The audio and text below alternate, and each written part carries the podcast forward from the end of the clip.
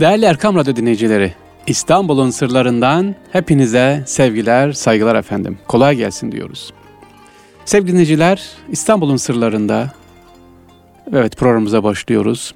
Sevgili değerli dostumuz, ağabeyimiz efendim, müsiyatın kuruluşuna emeğe geçen İstanbul Ticaret Odası'na ve Aziz Mahmud Aya Vakfımıza büyük hizmetleri olan İbrahim Çağlar abimizi rahmetle anıyoruz efendim. Başımız sağ olsun.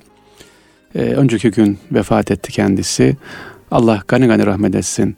Ee, İstanbul'un Sırları programından şu anda bizi dinleyen sevgili kardeşlerimizden bu değerli abimiz için e, istirham ediyoruz tekrar. Bir Fatiha, üç İlahi Şerif okuyalım. İbrahim Çağlar efendim abimize inşallah hediye edelim efendim. Evet kendisi dediğim gibi İstanbul'a emeğe geçen e, değerli İstanbul beyefendilerinden bir tanesi de efendim. Ticaret Odası Başkanlığı sırasında gerek gerek müsiyattaki görevi yönetim kurulu sırasında İstanbul için çok çok şeyler yaptı. Allah tabii ki biliyor. Rabbim inşallah rahmetiyle e, efendim güler yüzüyle ikramıyla karşılasın sevgili ağabeyimizi ve değerli ailesine, muhterem ailesine, evlatlarına, torunlarına da sabırlar diliyoruz efendim.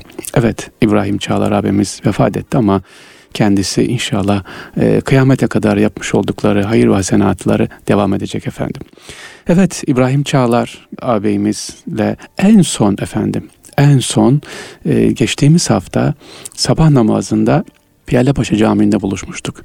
İTO Başkan Yardımcısı Murat Kalsın Bey ile birlikte sabah namazında orada namazı beraber kıldık ve ayaküstü ben müsaade isterken kısaca camiyi anlatmıştım kendisine efendim. Evet İbrahim Çağlar abimize e, Piyale Paşa Camii'nin Kasımpaşa'daki özelliğini, içerideki gemi direği gibi olan özelliğini, Mimar Sinan'ın bu camideki hassasiyetini Piyale Paşa hakkında bilgi vermiştik efendim.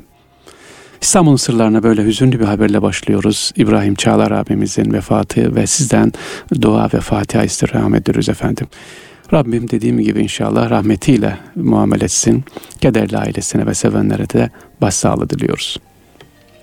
Değerli dinleyiciler, İstanbul'un sırlarında şimdi cennet tasvirlerinin işlendiği bir çeşmeden bahsedeceğim efendim. Evet, bir çeşme var İstanbul'da. Çok özel, farklı diğer çeşmelerden farklıdır. Yeri nerede? Kasımpaşa'da efendim. İstanbul'da binlerce çeşme varken şu anda sadece yüzlerce çeşmeden bahsediyoruz efendim. Evet, her biri yüzyıllardır bize tertemiz suyun ulaşmasını sağladılar bu çeşmeler. Şimdileri dese suyu akmasa da bu vefakar çeşmelerden bir vefayı çok görmeyelim. Çok şey istemiyoruz sevgili dinleyiciler. Bu çeşmelerin üzerine yazı yazmayın. Yıkmayın, yok etmen yeter. Hele hele lütfen çöp dökmeyin çeşmelerimize. Suyu mu? Suyu akmasın varsın ama o tarihi ihtişam yerinde dursun ki ecdadın hatırasını unutmayalım sevgili dinleyiciler. Çeşmelerimizin her biri ayrı bir güzellikte. Her bir çeşmenin de kendine göre güzelliği ve özelliği ve ayrıca verdiği mesajı var. İşte bugün anlatacağım size Kasımpaşa'da Deniz Hastanesi yokuşunun alt başına karşı düşen duvarda duran bir çeşme. Kaptanı Derya Hüseyin Paşa Çeşmesi. Değerli dinleyiciler, Kaptanı Derya Hüseyin Paşa Çeşmesi'nin özelliği baktığımız zaman efendim aynası üç ambarlı bir kalyonun yani tekne şeklinde yapılmış bir çeşme. Kabartmalarla bezenmiş ve Bahriyeli Çeşme olduğu anlaşılıyor. Kasımpaşa'da bulunan bu güzel çeşmenin bir diğer özelliği ise üzerinde Kur'an-ı Kerim'de ismi geçen meyvelerle bezenmiş olması. Evet hani ve tini ve zeytunu diyor ya incir ve zeytin, efendim Kur'an-ı Kerim'de geçen hurma, bunların tasvir edildiği bir çeşme efendim. Görüyorsunuz. Kitabesinde de yine güzel açıklamalar var. Çeşmeyi yaptıran Muratip Süleyman Paşa diye bilinen Hacı Hüseyin Paşa efendim. Liman reisliğinden 1731'de kaptanı derya olmuş. Bu güzel çeşmeyi yaptıran. Azlediliyor. Çok kısa süre sonra da ise efendim 1732'de vefat ediyor. Kendisi Maryol lakabıyla tanınıyordu. Maryol. Ne demek Maryol diyeceksiniz? Yani hızlı karar verebilen, özellikle savaş tekniklerini çok iyi bilip savaş hilelerine vakıf biri olduğu için Maryol lakaplı bu ismi verilmiş. Enderun'da yetişen Hüseyin Paşa, Kapıcılar Ketküdalı gibi saray görevlerinden sonra 1606 yılında Yeniçeri Ağalığı görevine getiriliyor. 1607'de Dişlek Hüseyin Paşa'nın yerine Anadolu Beylerbeyi aynı senede Rumeli Beylerbeyi oluyor. Evet çeşmemize dönelim tekrar. Kasımpaşa'da Mevlevi Hane karşısına Sipahi Fırın Sokak numara 99'da bulunan bu çeşmenin devrinin en güzel örneklerinden bir tanesi. Açılmış bir tavus kuyruğuna yahut bir yelpazeye benzetikleri bu yarım daire biçimindeki çeşmemiz efendim kabartma ve oyma sarkıtlı bir kornişten sonra ayrı ayrı yana konulan vazolar da var efendim çiçekler var. Üstü ise tabaklar içerisinde dediğim gibi cennet meyveleriyle süslenmiş. Yani Kur'an-ı Kerim adı geçen meyvelerin bir tabağa konulmuş şekliyle kabartma olarak süslenmiş. Günümüzde suyu akmıyor tabii. Başka bir acı veren ise tekne yol seviyesinden epey aşağıda kalmış. Ve daha acı olan ise daha acı olanı böyle nadide bir çeşme e, dünya kültür mirasının içine girebilecek kadar önemli olan bu çeşmenin içerisinde, teknenin içerisinde çöpler var. Öncelikle sevgili mahalle halkına sesleniyoruz. Sesimi duyanlar, Sipahi Fırın Sokak'ta okuyanlar, oturanlar, Kasımpaşa'da oturanlar lütfen bu çeşmemize sahip çıkalım inşallah. Evet, çeşmenin kitabesi de çok güzel. Ee, onun kitabesini dilimin döndüğünce okumak, okumak istiyorum efendim. Ne diyor kitabede? Şöyle yazıyor. Habbeza Sultan Mahmud Han kim? Mesneti ara şehriyarı hafikeyn. Böyle bir asara kıldı ihtimam, nail maksud ola fil alemeyn. Olacak ayana taksimil uyun, imtisalen dediler bir reisi ayn. Kapıdan başkaki icra eyledi, oldu hakka iş bu çeşme nuru ayn. Evet böyle güzel çeşmelerimize inşallah sahip çıkmamızı e, Allah bizlere nasip etsin. Sahip çıkalım sevgili dinleyiciler. Neyi anlattım size İstanbul'un sırlarında Kaptanı Derya Hüseyin Paşa Çeşmesi. Özelliğine bu çeşmenin bir tavus kuşu şeklinde kabartmaları var efendim. Cenneti temsil ediyor. Aynı zamanda Kur'an-ı Kerim'de ismi geçen meyvelerin de üzerinde kabartma olarak tabaklar içerisinde tasvirleri var efendim. Evet, İstanbul'un sırları devam ediyor.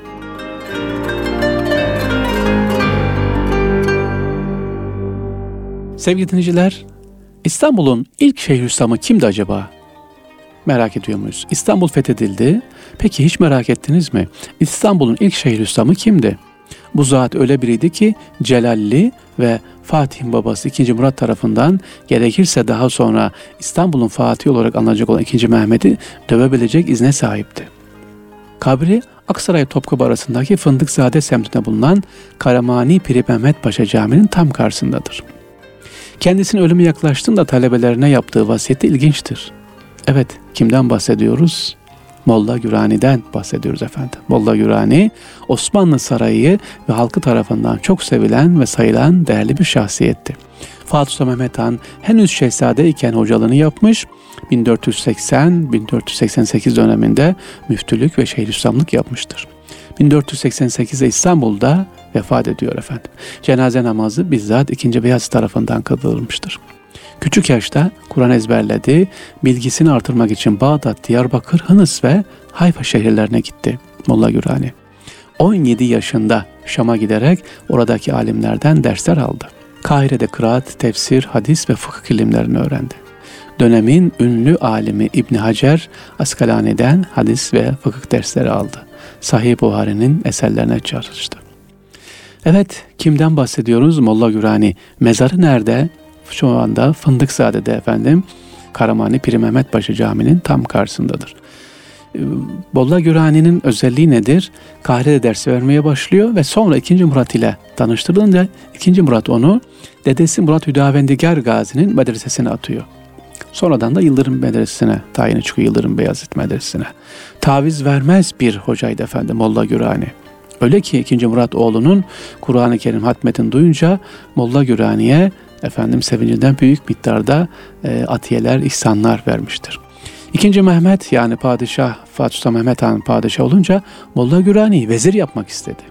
Molla Gürani bu makam için bekleyen ve çok çalışan birçok değerli insan olduğunu, kendisinin vezir olmasının onların şevki kıracağını ve padişah faydadan çok zarar getireceğini söyleyerek bu teklifi kabul etmedi. Kazeskerlik, müderrislik ve Bursa kadılığı yaptı. Evet, peki padişah ne yapıyor? Bu durumdan üzülüyor. Padişahlar arası açıldığında bir müddet Kahire'ye gidip Mısır Sultanı Kayıt Bay'ın yanında bulundu. Fatih'in ısrarla geri çağırması üzerine İstanbul'a döndü ve yeniden gazaskerlik ve Bursa kadılığı yaptı. 1480 yılında 4. Osmanlı Şeyhülislamı oldu.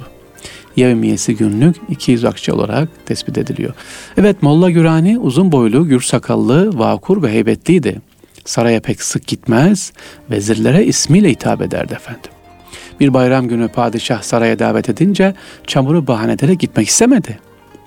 Padişah onun gelmesinin kendileri için bir bayram olduğunu söyledi ve sarayın sahanlığına kadar at sırtında girmesine müsaade etti. Ki saraya at sırtında girebilmek mümkün değil. Vezirler bile girmiyor.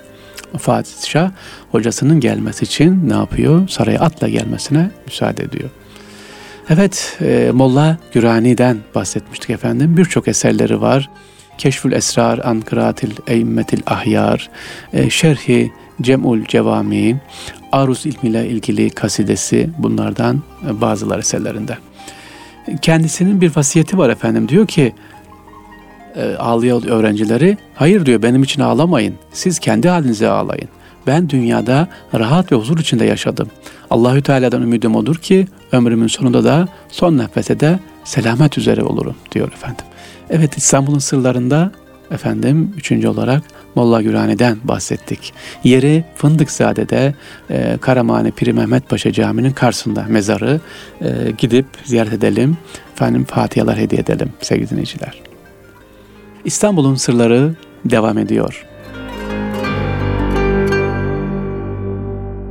Değerli dinleyiciler, İstanbul'un sırlarında bendeniz Fahri Sarrafoğlu ile Sultanahmet Camii'ne ilk temel atan ve ilk vaazı veren kim acaba? Onunla ilgili kısa bir bilgi vereceğim efendim. Evet, İstanbul'un Sultanahmet Camisi. Ee, ilk temeli kim atmış ve burada ilk vaazı kim vermiş? Vaaz vermiş ama kendisi vefat ettikten sonra oğlu da burada vaaz veriyor. Evet, Sultanahmet Camii'nin ilk vaazı ve ondan sonra ikinci vaaz eden kişi. Ondan bahsedelim efendim. Eyüp Nişancası'ndaki evinin bahçesinde defnedilen bu zat muhterem, e, efendim zat-ı muhterem Sultanahmet Camii yapılırken temel atma merasiminde bulunup dua ediyor. Temele ilk taşı koyuyor. Sultanahmet Camii yapıp tamamlanıp ibadet açılınca da ilk vaazı da bu Allah dostu veriyor. Ölünceye kadar bu caminin vaizini yürütüyor efendim. Evet, kendisi kimmiş buranın ilk vaaz veren? E, Şemseddin Sivasi efendim ismi e, Abdülmecid Künyes Ebu'l-Hayr lakabı Mecüddin. Kendisi Şeyhi mahlasını kullanıyor şiirlerinde. Sivasi nispesiyle e, meşhur olmuş. Kimden bahsediyoruz efendim? İstanbul'da Sultanahmet Camii'nin ilk vaaz veren, başlatan ve sonunda oğlu da burada ne yapan? E, vaaz veren zaten bahsediyoruz efendim. Sivasi mahlasıyla ne yapıyor? Meşhur oluyor. Tokat'ın aslında Zile ilçesine doğuyor. İstanbul'a geliyor 1639'da ve İstanbul'da vefat ediyor. Kabri Eyüp Nişancası'ndaki evinin bahçesindedir.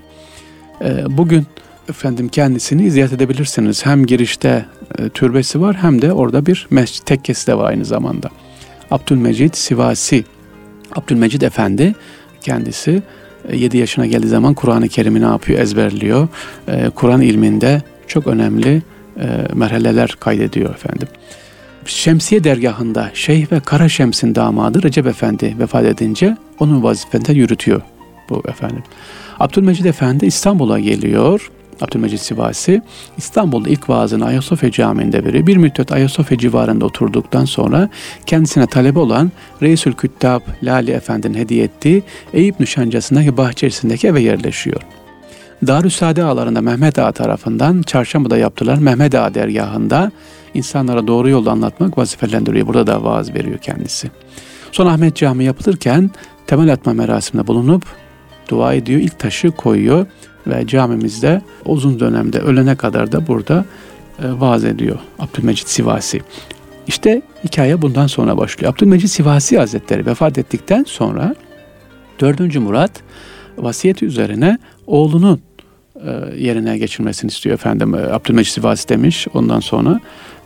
Fakat oğlunu 4. Murat Sultanahmet Camii'ne vaiz olarak atamıyor. Evet, 3. E, Mehmet, 1. Ahmet, 1. Mustafa Genç Osman ve 4. Murat Han devirlerinde yaşıyor bu Abdülmecid Sivasi kendisi. Ee, ama sonra ne yapıyor efendim? Abdülmecid Sivasi'nin vefatından sonra oğlu Abdülaziz Abdülbaki Sivasi yerine geçmesi lazım. Sultanahmet Camii'nde vaaz vermesi lazım. Yaklaşık 3 ay efendim e, 4. Murat izin vermiyor. Daha sonra 4. Murat rüyasında Resulullah Aleyhisselatü Vesselam'ı görüyor ve Resulullah Efendimizin efendim e, yönlendirmesiyle, emriyle diyor ki emanet ehline ver. E, Abdülbaki Sivasi Sultanahmet Camii'nde e, derslere, vaaza başlasın diyor. Onun üzerine 4. Murat izin veriyor ve 1613-1716 yıllar arasında yaşayan Abdülbaki Sivasi Sultanahmet'te ikinci vaaz veren e, zatlardandır efendim. Kendisine mezarı yine e, Eyüp Sultan Hazretleri'ndeki Nişanca'daki e, kabirdedir. Yolunuz düşerse hemen Kanal 7 binasının arka tarafındadır. Şirin ve İstanbul'un tam böyle tepeden görebileceğiniz bir yerdedir efendim. Abdülmecid Sivasi ve Abdülbaki Sivasi Hazretlerini de ziyaret edebilirsiniz sevgili dinleyicilerimiz. İstanbul'un sırları devam ediyor. Evet, Fahri Sarrafoğlu ile İstanbul'u geziyoruz adım adım efendim. Bakalım şimdi nereye getireceğim sizi? İlginç bir mimari türbesi var efendim. Bu türbeyi İstanbul'da başka bir yerde ya da Türkiye'nin ya da dünyada böyle bir türbe göremezsiniz. Nedir türbemiz? Hangi türbeyi anlatacağım şimdi size? Efendim Fuat Paşa'nın türbesini. Evet, Mehmet Emin Fuat Paşa kim? Keçecizade Mehmet Emin Fuat Paşa dersem hatırlarsınız. Çemberli Taş Binbirdirek Mahallesi Pekhane Caddesi üzerinde efendi. 1870 yılında inşa ediliyor Fuat Paşa Türbesi. Kendisi 1869 yılında Fransa'nın Nice şehrinde vefat ediyor ve cenazesi buraya getiriyor. Fuat Paşa efendim e, Tanzimat sonrası birçok defa Dışişleri Bakanlığı ve Sadrazamlık yapıyor efendim. Keçeci Fuat Paşa Tanzimat dönemi Osmanlı Sadrazamları olup şair Keçecizade Mehmet İzzet Efendi'nin oğludur efendim. Türbenin özelliği ne? Türbeye bakacak olursak efendim türbe diğer e, türbelerde olmayacak şekilde farklı bir şekilde özellikle Endülüs mimarisi ile şeklinde yapılmıştır. Evet türbeye bakarsanız türbenin nakışları diğer mimarsının yaptığı türbeler ya da diğer Osmanlı padişahlarının türbesine hiç mi hiç benzemez. İstanbul'da Endülüs mimarisini merak edenler bu türbeye gelip görebilir efendim. Keçeci Fuat Paşa ait olan cami İstanbul'da e, Türkiye'de az sayıdaki Endülüs tarzı mimari yapılardan bir tanesidir. Bu özelliğiyle efendim taht kurmuş. Sade bir camiye karşı süslemeleri ve kapı formu Elhamra Sarayı var ya, Elhamra Sarayı'nın bir nevi kopyası gibidir efendim.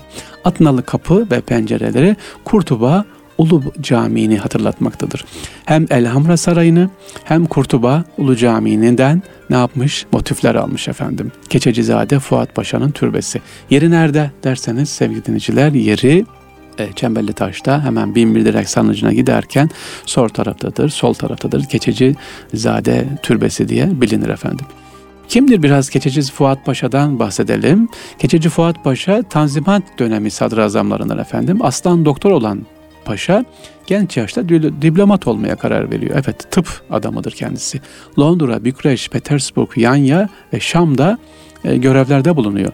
Sultan Abdülaziz döneminde sadrazamlığa getiriliyor. Zamanın ileri görüşlü devlet adamları olan paşanın devlet kademesinde çok çok önemli e, görevleri var. Galatasaray Lisesi'nin kurucusu olması, şirketi hayriye, yani şehir hatları vapurun hizmete alınması, divan yolunun tramvay yolu ve Gülhane kısmının genişletilmesi gibi önemli işlerde ne yapıyor? Fuat Paşa e, hizmet ediyor efendim. Ve bir de hazır cevap kendisi. Evet, Fuat Paşa'nın tarihe sivri dilli ve hazır cevaplı ile adını yazdırmış bir devlet adamı olması da çok önemlidir efendim. En meşhur ise Fransa İmparatoru 3. Napolyon'un Osmanlı'yı zayıf gösteren bir konuşmasına karşılık verdiği paşanın cevabı çok önemlidir. Haşmet Mahab siz bendenize başka bir devlet gösterebilir misiniz ki 300 senedir dışarıdan sizlerin, içeriden bizlerin devamlı tahribine direnebilmiş. Evet 300 senedir siz dışarıdan biz içeriden bu devleti yıkamadık diyor. Devlet hazinesi Sultan Aziz'in israfını kaldıramıyor. Ali Paşa ile Fuat Paşa huzura giderler. E, mülkü milletin sahibinden fedakarlık isterler. Sultan Aziz kaşlarını çatar. Yani paşa sultanların su içtiği altın tasları darphaneye gönderip onlara bakır tas mı verelim? Fuat Paşa lafını hiç çekinmez. Padişahım başımıza bir felaket gelirse siz ortamızda Konya Ovası'na doğru çekilirken hanım sultanlar bu altın taslarla ayrılık çeşmesinden su mu içecekler? Cevaba bak. Padişah biraz geri çekiniyor. Yani vermek istemiyor. Diyor ki başımıza bir felaket gelirse siz ortamızda Konya Ovası'na doğru çekilirken hanım sultanlar bu altın taslarla ayrılık çeşmesinden su mu içecekler? Ya israfa karşı kendisi. Keçeci Fuat Paşa'ya soruyorlar. Paşam gerçek dostların kimler? Paşa şöyle düşünmüş. Şimdi iktidardayım bilemem. Hele bir iktidardan düşeyim. O zaman anlarım kimin dost, kimin düşman olduğunu. Evet, niye anlattım Keçeci Fuat Paşa'yı? Türbesi Endülüs mimarisinin örnekleriyle dolu efendim. Çemberli Taş'ta yolunuz düşerse inşallah görebilirsiniz. Sevgili dinleyiciler, İstanbul'un sırları devam ediyor. Bendeniz Fahri Sarrafoğlu'yla Abdülhamit Han'dan bahsedeceğim şimdi efendim. Abdülhamit Han'a yapılan bir vefasızlıktan bahsedeceğim. Değerli dinleyiciler, geçtiğimiz günlerde yolum e, 4. Levent'e düştü. Metrodan çıktım yürürken orada bir su terazisi gördüm efendim. Sanayi Mahallesi Diken Sokak kenarına yer alan Hamidiye su terazisini gördüm. Evet bu su terazisinin hikayesi ilginç, ilginç anlatacağım ama su terazisine baktığım zaman inanın üzüldüm. Kapısı kırılmış, etrafı çöplüklerle dolu. Ama bu su terazisi alıştığımız Bizans su terazileri gibi değil. Bizzat Abdülhamit Han'ın yaptırmış olduğu su terazisi efendim. Evet, vakıf suyu hattının son halkasıdır bu su terazisi. Günümüzde ise bir benzin istasyonuyla oto tamirhanesi arasında sıkışmış olan Levent Hamidiye su terazisi. Önemli bir su yolunun tarihsel bir mirası olması yanı sıra gerçek su yapılarının işleyişinde bize yansıtan bir mühendislik örneği. Efendim su terazisini sadece Bizanslar mı yapar? Hayır Osmanlı da yapmış. İşte buyurun örneği. Ama ben bunları size bu radyodan anons ederken bile hüzünlü doluyorum. Çünkü Sultan Abdülhamit'e yapılan büyük bir vefasızlık. Efendim etrafı çöplüklerle dolu. Evet neymiş hikayesi? Hamidiye su halkası dedik. Şehrin Galata Beyoğlu bölgesine düzenli içme suyu getiren bu su terazisi 1899-1902 yıllar arasında inşa ediliyor efendim. Hamidiye su terazisi günümüzde maalesef perişan halde bulunuyor. İkinci Abdülhamit Han tarafından kurulan ve kendi adıyla anılacak olan bu tesislerin yapımı için ilk aşamada bir komisyon kuruluyor ve Sultan Abdülhamit Han bizzat başına durarak bugünkü Hamidiye suları var ya o suların buraya taşınmasına ne yapıyor? Vesile oluyor, başında duruyor. Hamidiye su terazisi suyun basıncını almak ya da taksimatını yapmak yerine sadece suyun depisinin ölçülmesi, miktarının kontrol edilmesi, havalandırılması ve suyun yeterli yüksekliğe çıkılacak bal mumcudaki depoya ulaştırmasını sağlıyor efendim. Böyle önemli bir görevi var. Su depoluyor, basıncını alıyor, taksimatını yapıyor efendim ve debisini ölçüyor. Peki mimarisi niye farklı? Hamidiye Su Terazisi'ne bakarsanız dönemin devlet otoritesini yansıtan karakol ve diğer kamu binaları gibi anıtsal yapıdakilerine benzer bir şekilde sağlamlık, savunma ve güvenliği ön plana getirmiş efendim çıkartıyor. Ee, görebilirsiniz yeri nerededir tekrar ediyorum. 4. Levent Metro istasyonundan çıktığınız zaman Sanayi Mahallesi'ne doğru yürüyün. Sol tarafta benzin istasyonunun orada efendim. Yolu düşenler gitsinler, görsünler. Hatta sesi eli ulaşabilenler bu e, Abdülhamit Han'ın eseri olan su terazisinin efendim düzeltilmesi için, temizlenmesi için belediye yazı yazabilirler. ilgili belediyeden yardım isteyebilirler. Benim sesim burada çıkıyor. Buradan söylüyorum. İnşallah e, Abdülhamit Han'ın bu eseri olan, bu emaneti olan su terazisine sahip çıkalım efendim. Sevgili dinleyiciler, İstanbul'un sırlarında bendeniz Fahri Sarrafoğlu dinlediniz. Evet programıma bir sizden Fatiha İslam'ıyla başlamıştım. Merhum İstanbul Ticaret Başkanı İbrahim Çağlar ağabeyimizin vefatını öğrenmiştik efendim. E, dün cenazesi kaldırıldı. Allah gani gani rahmet etsin. Siz sevenlerinden de tekrar dua ve Fatiha istirham ediyoruz. İstanbul'un sırlarından siz sevgili dinleyicilerime efendim sevgiler, saygılar. Allah emanet olunuz efendim. Tekrar görüşmek üzere.